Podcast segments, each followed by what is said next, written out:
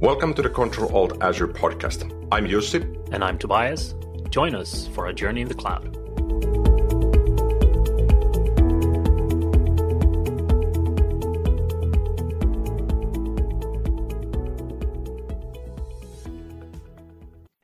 Hey, and welcome back again to another episode of Control Alt Azure. My name is Tobias, and I'm back with Yussi. What's up?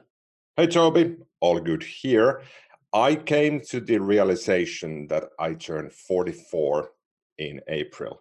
Quite the number. And the challenge, of course, is I turned 44 because I feel I should be turning 29 or 31 or something like this. And for this, I think I need a present or a gift that I buy and give to myself just to celebrate that I turned 44. And initially, I thought that would be the Lego Millennium Falcon. But the challenge in there is that once it's assembled, and I don't know how long it takes, but once it's done, it's huge. I think it's like 3 feet, which I think is 1 meter in length. So where do you put this? I don't know. I don't do Legos. I cannot answer that. And I figured, okay, perhaps I'll get it and I'll assemble it next year in the new house, and I would have this dedicated space. But building a house in Helsinki, the capital area in Finland, the land is quite expensive. So just reserving like 1 square meter for a Lego might be too expensive. So the alternative now that I found out, and I think we had a chat on this previously as well, is the new Dell 40-inch 5K display. So that I saw that one. Yeah, so I'm sort of leaning for that, but then I figured I don't really need it. I have a great 4K display already, but the 5K obviously looks nicer. So you also have a lot of displays, don't you? Yeah, I have 3 displays. So I would have to get rid of at least 1 or 2. I'm not sure if I want to give this out yet. So I have the options, the big Lego with the possible storage problem, the super nice 5K display that I don't have that much need, or I could just get a pizza and that would be much cheaper as well. Yeah, and then you don't have to think about it anymore either. Exactly. I would go for the pizza. I think I'm leaning on the pizza based on this discussion, and I can, have 2 pizzas and eat one now and one tomorrow. So that's my main concern in life now. How about for you? What have you been up to lately? So I've been up to a bunch of different things. And one is, spring is hitting us, which is suitable for this topic, which we'll get into in a bit. So the weather is getting really nice. So being able to take the family outside for, some nice walks. And I'm now with all the new gear I have for my outdoor hiking, I'm planning a trip, which will probably be a 3-night, so 4 days in the woods, solo hike. So we will get some help with the family at home, and I'll go out by myself, doing some camping. And on the final day, the family will meet me at the destination, and we'll do a picnic, and then I will hopefully sleep for 2 days.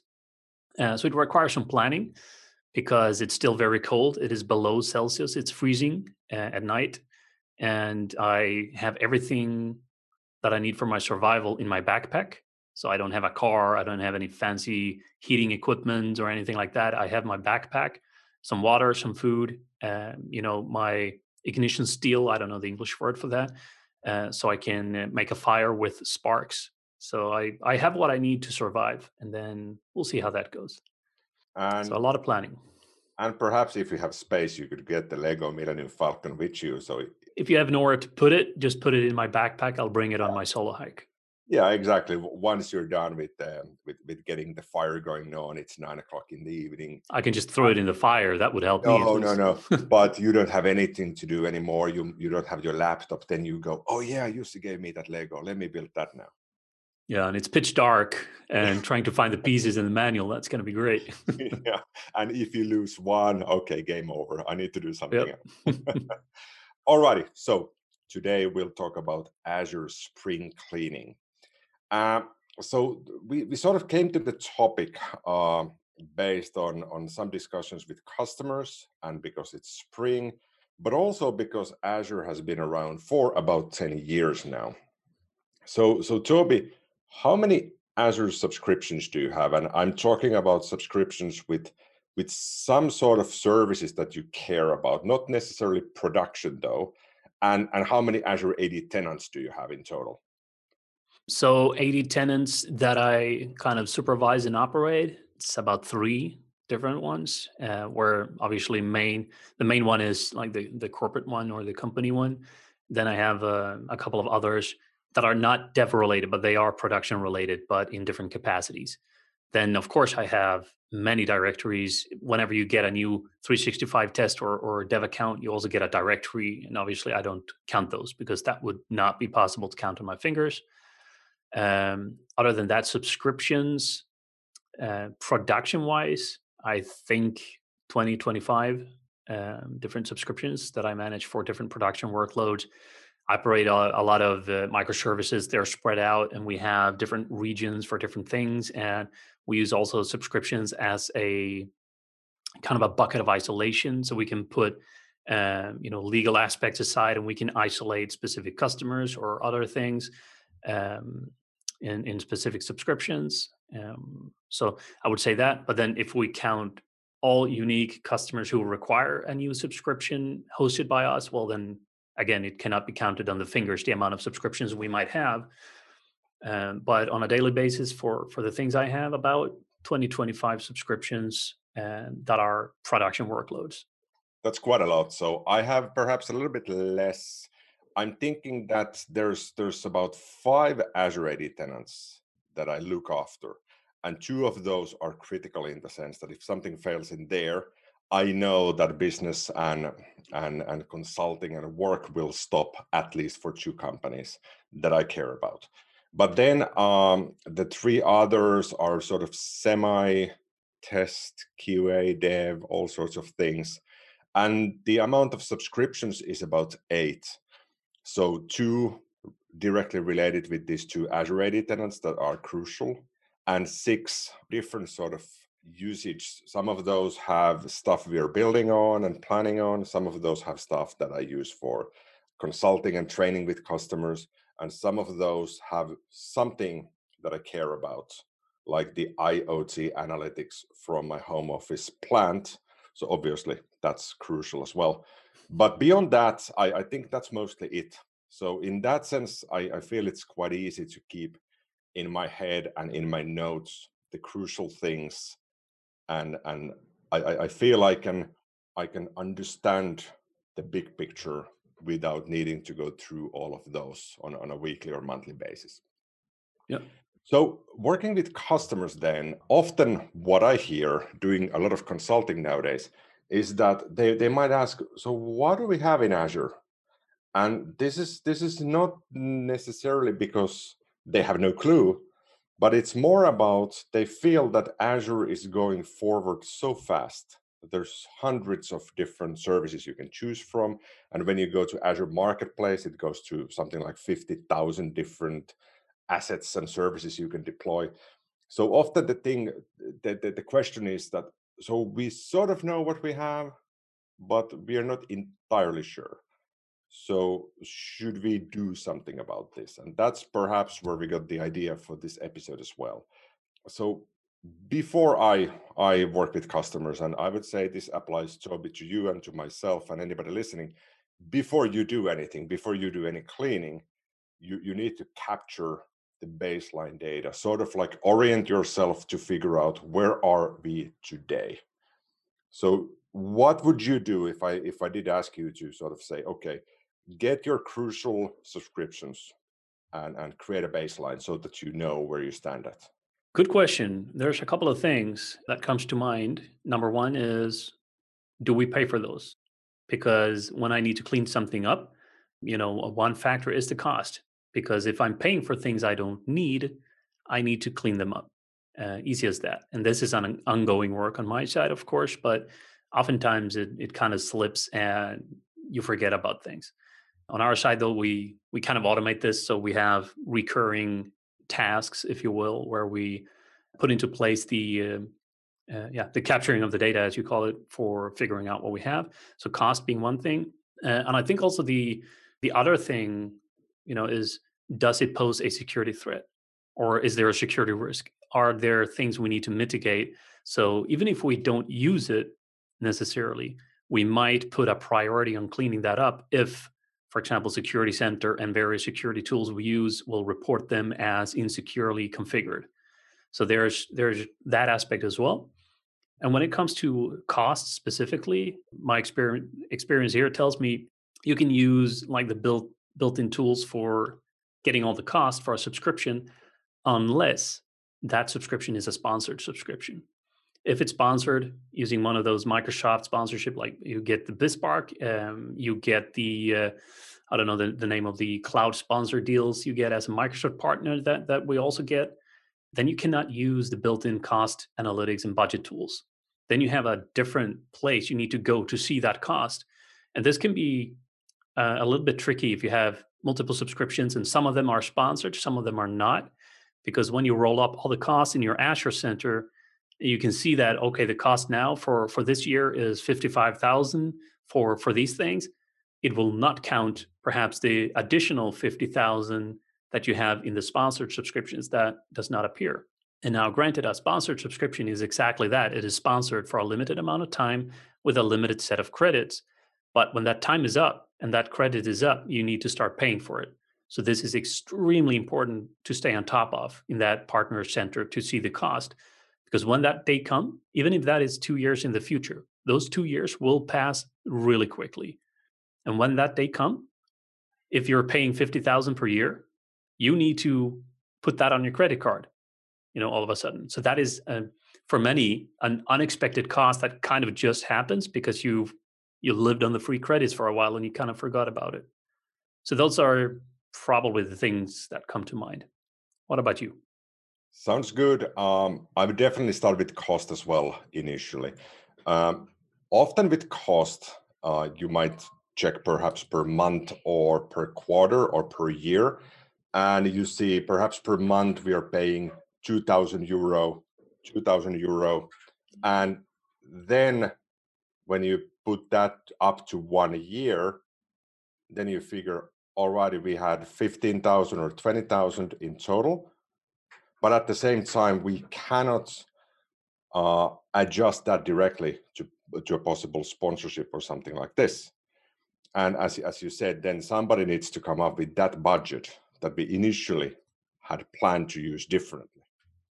So Azure Cost Management definitely would be one.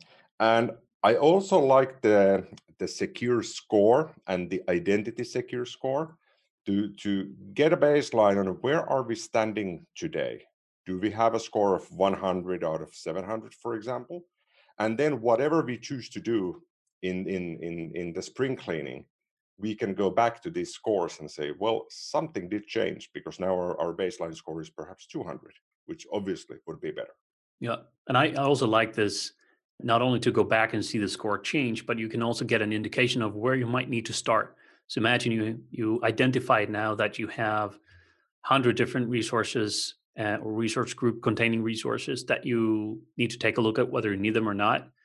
Based on the reports from the Security Center and Secure Score, you might shift the priorities a bit and say that all the things that are reporting high or critical vulnerabilities or something that is a security risk, you might actually push that to the top of the line. You start there. Because if you don't need them, you can just delete them. And then again, the score will be updated to reflect that change.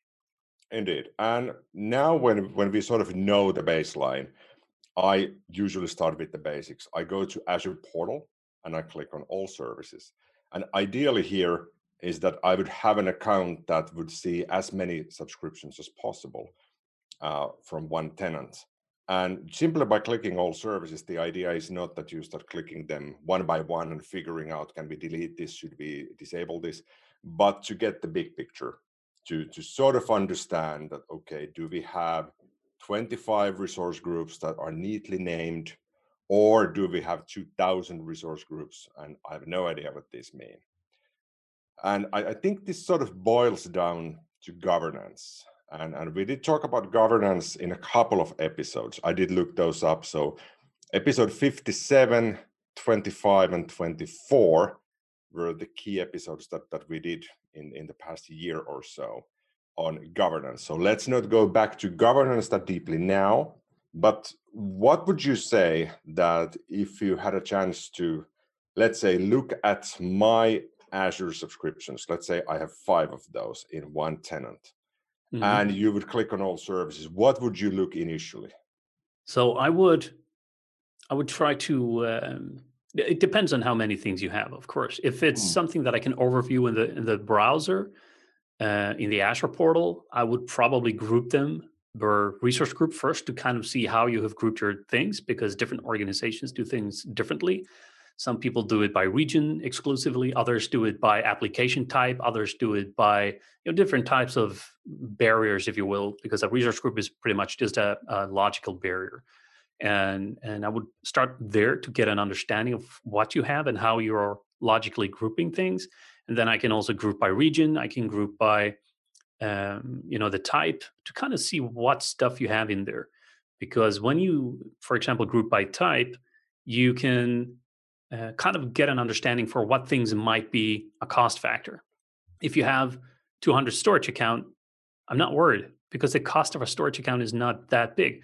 But if you have 200 storage accounts in different regions spread out and you have something working with those storage accounts, you might have the cost of the transactions between data centers, because then you start to pay for the transactions if it's cross-region. So there's things like that. I would probably take a look at those things initially. And again, this is it depends kind of answer, because depending on what that list will give me initially, I will make the next decision for what to do next. And I think we talked about it already. I wrote some blog posts in the past and I use this fairly regularly, which is the Azure Graph Explorer. You can just type queries and say, hey, give me all the key vaults, get me all the storage account, or get me all the resources that I have and group them like this and visualize them like that. So you can kind of paint the picture of what you have in those subscriptions. And if you, for example, wanted me to come and take a look, you would, in this sense, you might have, I sign an NDA with you, you grant me a global reader access role to all of these subscriptions that you mentioned, and then I can just go to Azure Resource Graph or Graph Explorer, and I can type my queries in there and say, I don't have permissions to change or delete or modify anything, but I can see everything. And as an important side note, I had some discussions with a couple of customers about that previously. If you're a global reader, you cannot see the access key of a storage account and you cannot get access to the key vault secrets and stuff like that. So a global reader doesn't mean that you get to read everything inside of the subscription, but you get to see all the resources, but you cannot read all the properties of all the resources, which is important to understand, because when you then grant me this global reader role, I can see the resources, I can see where you have them, how they're configured, what kind of networking you have, what locations and regions they exist in, stuff like that. But I cannot get access to some of the data, which is, of course, important. So I would probably start Azure Portal, see all the services, group them differently just to get an understanding of what you have. Then I would head over to the Azure Resource Graph Explorer, type my queries. And actually, I do this from the Azure CLI. So I have my scripts for inventorying an Azure subscription. So I built some scripts and I can just run them from the command line and then I get an output. And the results of that is something that I either can go back into the Azure portal and visualize in the Azure Resource Graph. And then you can visualize to kind of see how many things do you have in West Europe versus North Europe versus Central US or whatever locations you use to get an understanding for that. But yeah, those are top of mind what I would start with. And again, of course, coming back to security center that we talked about, and I would probably I also do custom security audits. So if a customer says, hey, we just want someone to take a look at the infrastructure we have and the things we have deployed and make sure that things are configured correctly, I also do security audits like that. And I can kind of pull those scripts up. And I do this internally often as well, just to get an understanding what changed, if anything. Is there something we need to take a look at and, staying on top of it? So that was a lot of words to only say Azure Portal, see the resources, go to the Azure Resource Graph and use the security features in Azure to understand where you are and what you have. I can see you've been a consultant as well, because somebody asks you a question, you can easily spend 20 minutes on coming to answer. So let's get back to Azure Resource Graph in a bit. One quick point here is that with the all services, what I've often found out is that if I have the customer next to me, or perhaps now virtually next to me, I can share my screen and say, okay, let's have a quick look on this. Do you see anything out of the ordinary? And quite often somebody goes, hey, I thought we deleted this thing here a year ago. Can you click on that resource group? I open that one. And you can sort of find something that's out of place quite often. And one thing that I often find is Visual Studio Team Services. So VSTS, or it was called Visual Studio Online before being renamed to Azure DevOps. So these older instances are often still lingering around because nobody sort of knows what should be done with those. They might have old projects that nobody uses anymore, but everything else has been moved to Azure DevOps or GitHub or someplace else. And the challenge I often find with this is that these older services, when they were provisioned, were only supported in a different region than where the customer is now, meaning the region might be somewhere in the US, like East US. And now the customer is perhaps in West Europe, and they go, well, we don't want to have anything in the US unless we have to.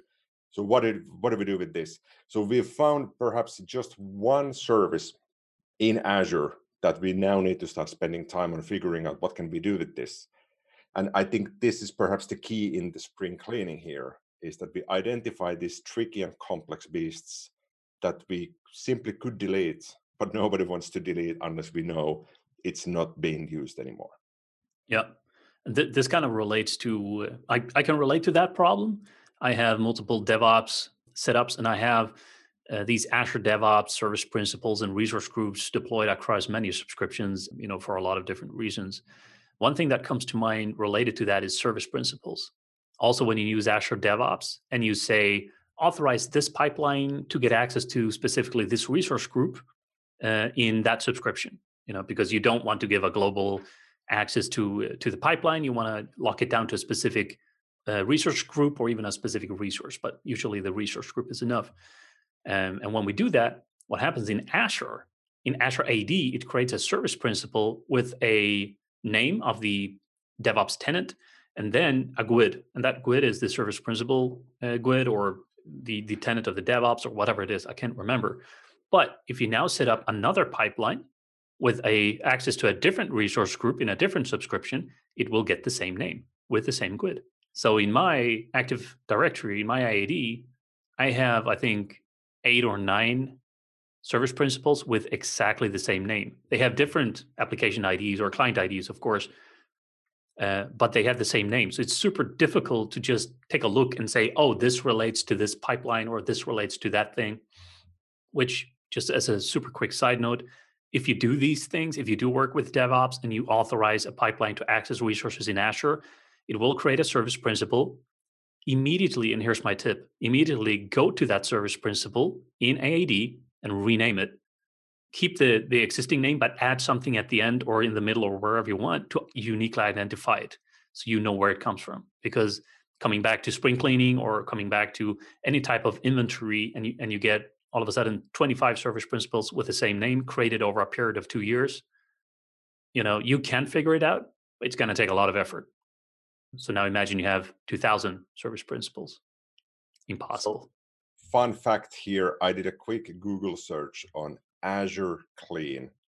And the first hit was a website called azureclean.com. And I figured, oh, somebody built a tool for this. Excellent. I opened that. It's a cleaning services company. And they promised to clean for actual household cleaning. Or real cleaning, not this fuzzy cloud cleaning thing.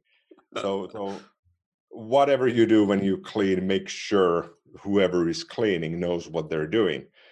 So we talked about cost, and let's not revisit that because we already did one episode on FinOps and all that.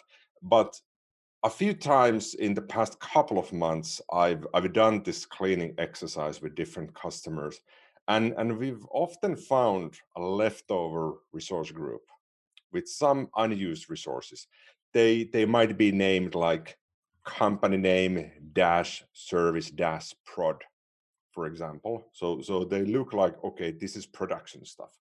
But turns out that it was designed to be a production thing, but then the backlog was reshuffled, the team changed, and they figured, let's not do this now. But somebody had already provisioned something, and they sort of let it go and figured, let's revisit this in 6 months. So we found with one customer, we found this leftover resource group that had a couple of Azure resources. And I looked at the access log and activity logs. There's nothing for 6 months.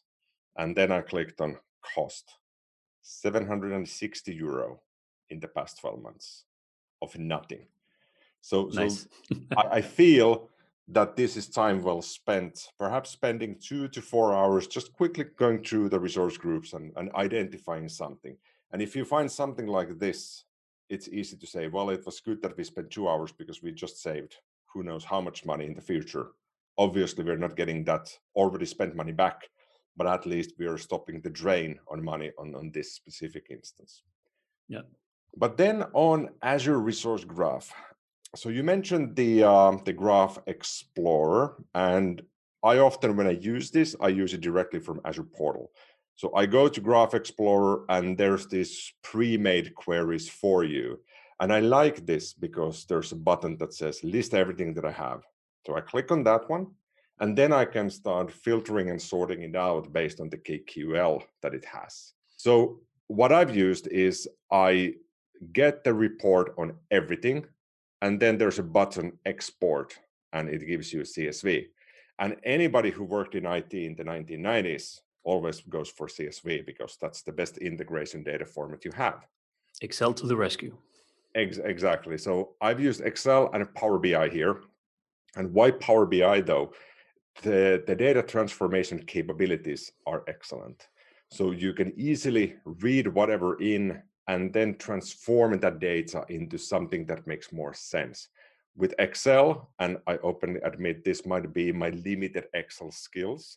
With Excel, I often feel that I format a table and that's about it. And with Power, you filter a bit and you change the order. Yeah. Perhaps hide one column and freeze this column, and that's about it. But with Power BI, I don't have to understand anything. I can just click through, and if I sort of paint myself in the corner with the data, I can back up a bit by removing those steps that I already did. So with Power BI, I can get this neat report. And perhaps the best sort of tip here that I've learned in the past couple of months on doing this is that sort per location. Because this tells you, already we have 2,000 resources in West Europe, but we have 15 in the US and 10 in East Asia. So let's focus on these 25 that are not in West Europe, instead of first focusing on the 2,000 ones we have in West Europe, because more or less those are good, unless, of course, we want to delete something.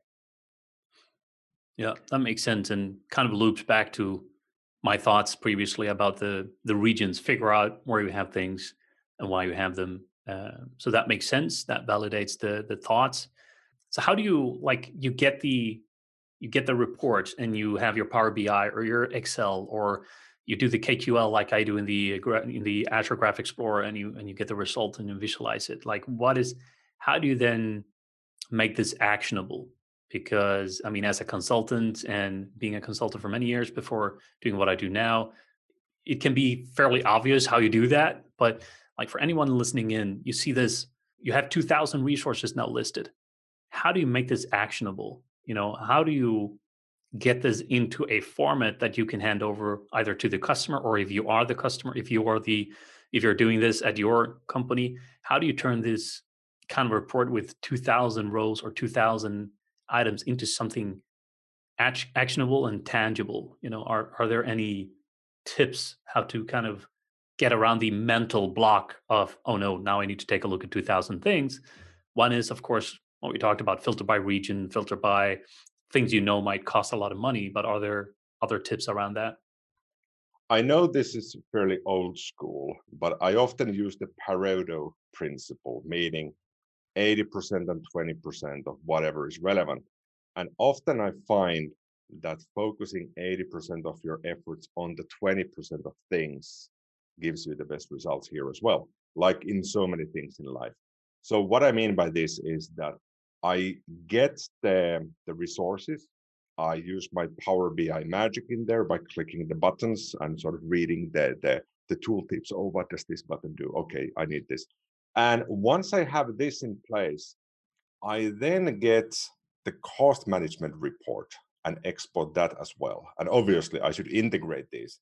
But often these are one-off things that I feel I don't want to spend 4 hours integrating this if I just need to do this once for now.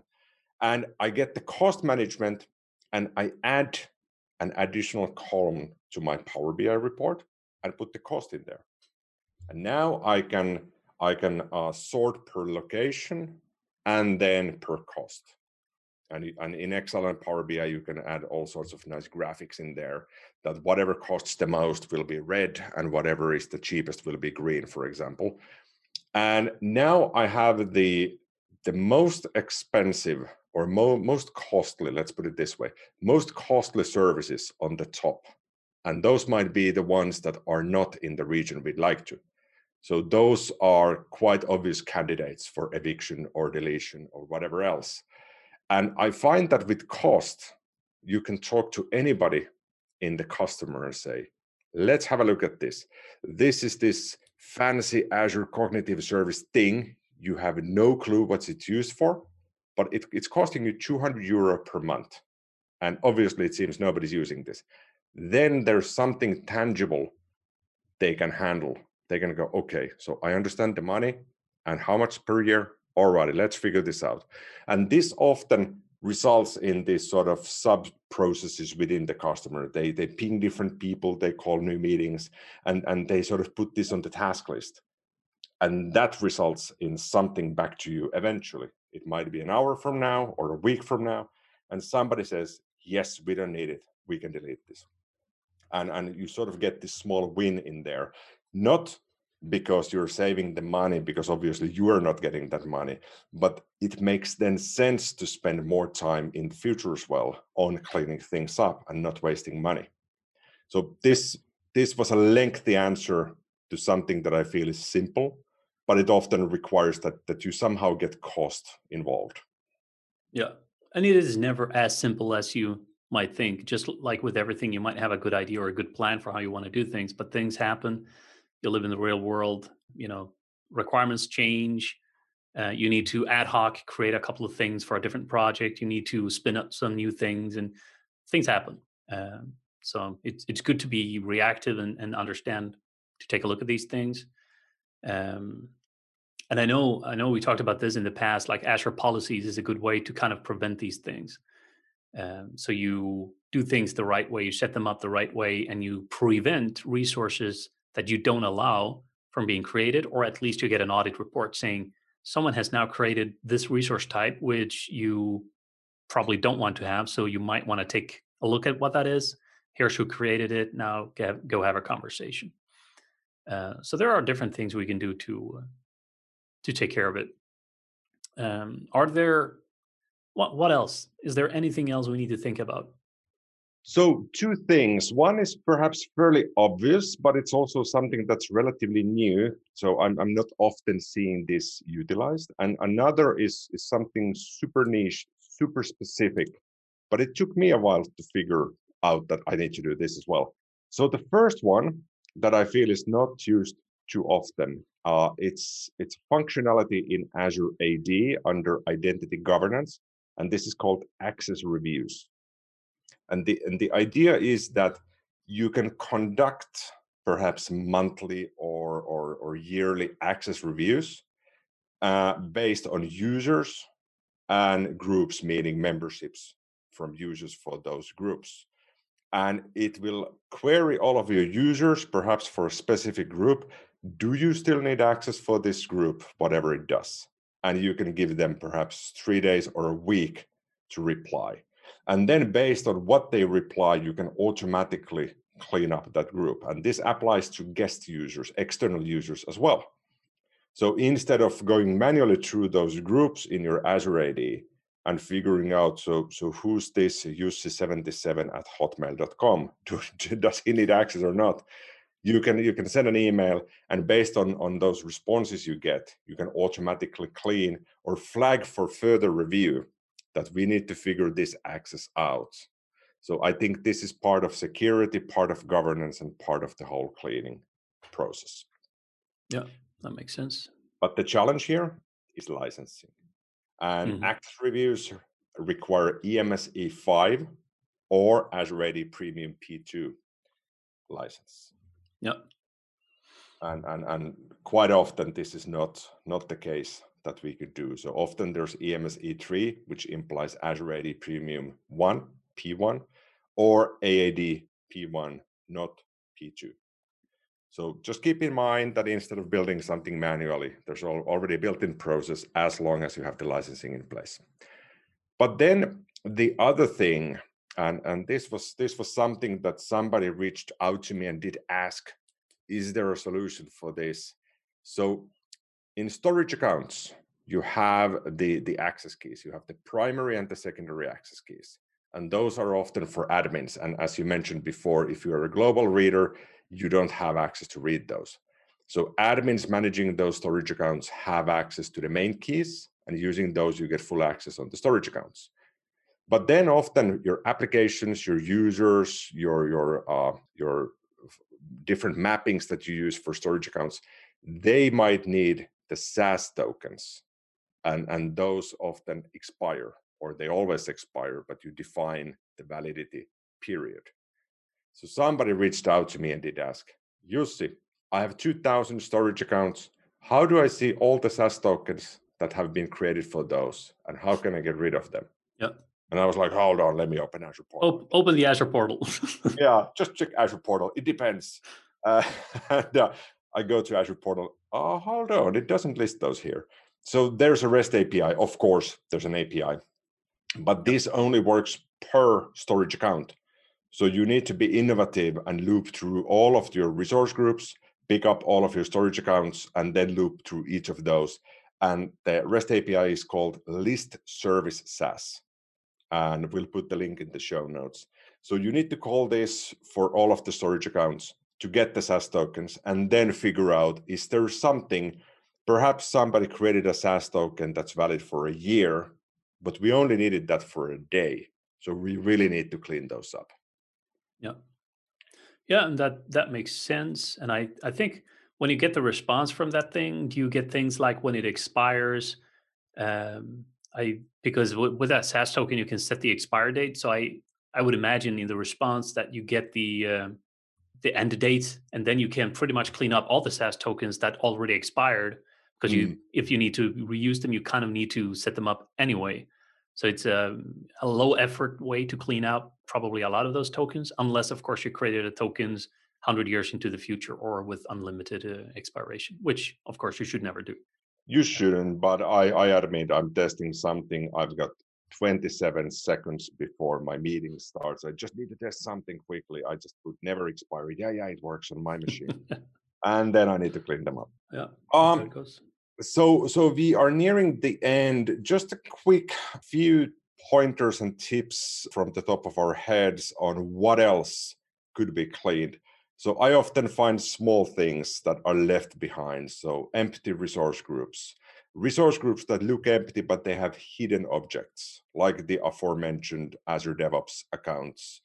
VMs, when you get rid of those, they often leave storage accounts, log analytics workspaces, network connections, VNets, all sorts of things that look super valid, but you don't really use them anymore. So come up with a plan on both having the governance in place for proper naming, because then it's easy for you to figure out that we have this storage account, it maps to this VM, but this VM doesn't exist anymore, so we don't need the storage account. But if the storage account is called files prod, nobody wants to delete that, even if it's not used anymore and there's data in there. Yep. And also old disks. So VMs might have data disks, system disks left over someplace before a migration took place, for example, and we need to clean those up as well. Can you think of anything else? some small things that people should pay attention to? I mean, I have a long list of things that come to mind, but I don't think we can digest them in this episode. So I would probably leave it there. I think high level for any type of inventory and cleanup process, well, even just the inventory, even if you don't decide to clean it up, it's good to get an understanding of what you have so you can make decisions later. I think we touched on that, on the important things that come to mind, where to start, things to look for, what not to forget. We can, of course, dive into this topic for several hours, just going through different things we need to check. But I think we covered most of those things, high level, where you need to start at least. I agree. And initially, when we started planning for this episode, I figured, well, there's not that much we can talk about in here. But turns out when you really focus on something as crucial as this, there's a lot to think about. Hopefully you found this useful. And before we conclude the episode, we do have the surprising question. So Yussi will ask Toby something pricing. So if you have had 1 month, 30 days to take off from work and all the usual obligations in your life, what skill set would you acquire? What would you learn with the hopes that 30 days from now you would perhaps not master that, but be better at it? And perhaps it should be something that you don't already know quite a lot about, because then there's no challenge. Okay, interesting. I was going to say singing, which might be a surprising answer, but I do play saxophone, piano, guitar, trombone. I play a lot of instruments, but I am not a good singer. And it would be pretty cool if I could actually sing at the same time as I play. But given I have to acquire the skills, not just snap my fingers, I don't think I have it in me to become a good singer, at least not in 30 days. So that goes off the board. I would probably learn to dive, to take the more advanced certificates for diving. Yeah. You have these different certificates, shipwreck diving, that requires a specific license, at least here in Sweden. You have these PADI credentials and deep sea diving and diving in heavy currents and things like that. So if I had no other obligations in life, and hopefully and preferably summertime, I would probably take all the diving certificates that I could in that period. I've only been diving once in my life, in Egypt, in the Red Sea. And nice. That is one of the best experiences I've had in my life. That was awesome. So we did that together, me and Helena, whom I live with. And it was fantastic. You can see like 40 meters because it's so clear. And we could see stingrays and all kind of cool fishes and colorful things underneath, and such a feeling of freedom. So I would definitely love to kind of indulge more into the underworld of the sea. If I had unlimited money, I might go to space, but I'm not really there. So going into the water is probably easier. That sounds like an awesome plan. I did the PADI intro course. I know normally I think you do it in a pool. But I was in Asia, and I found this guy from Texas, and he said, yeah, we can do this. Let's go to the open sea immediately. It's much nicer. And I was like, yeah, whatever. And we did, the first dive was to 27 meters. And when I came up, I figured, all right, this is not safe anymore. I have no idea what I'm doing. I'm at the bottom of the sea. If something happens, that will be the end of me. But since then, and this was 15 years ago, since then, I figured I need to get back on that. So if you ever execute this plan, call me. And if you choose to go to a warmer climate, I will join you. Yeah, then that means you also need 30 days obligation-free. And that's okay. That would be actually quite nice. Great company. We spend most of the time on the water, so we cannot actually speak. So my ears will not bleed. It's going to be great. Finally, you and Toby, shut up and don't talk about anything. This was fun. As always, thank you for joining us, and until next time. See you then.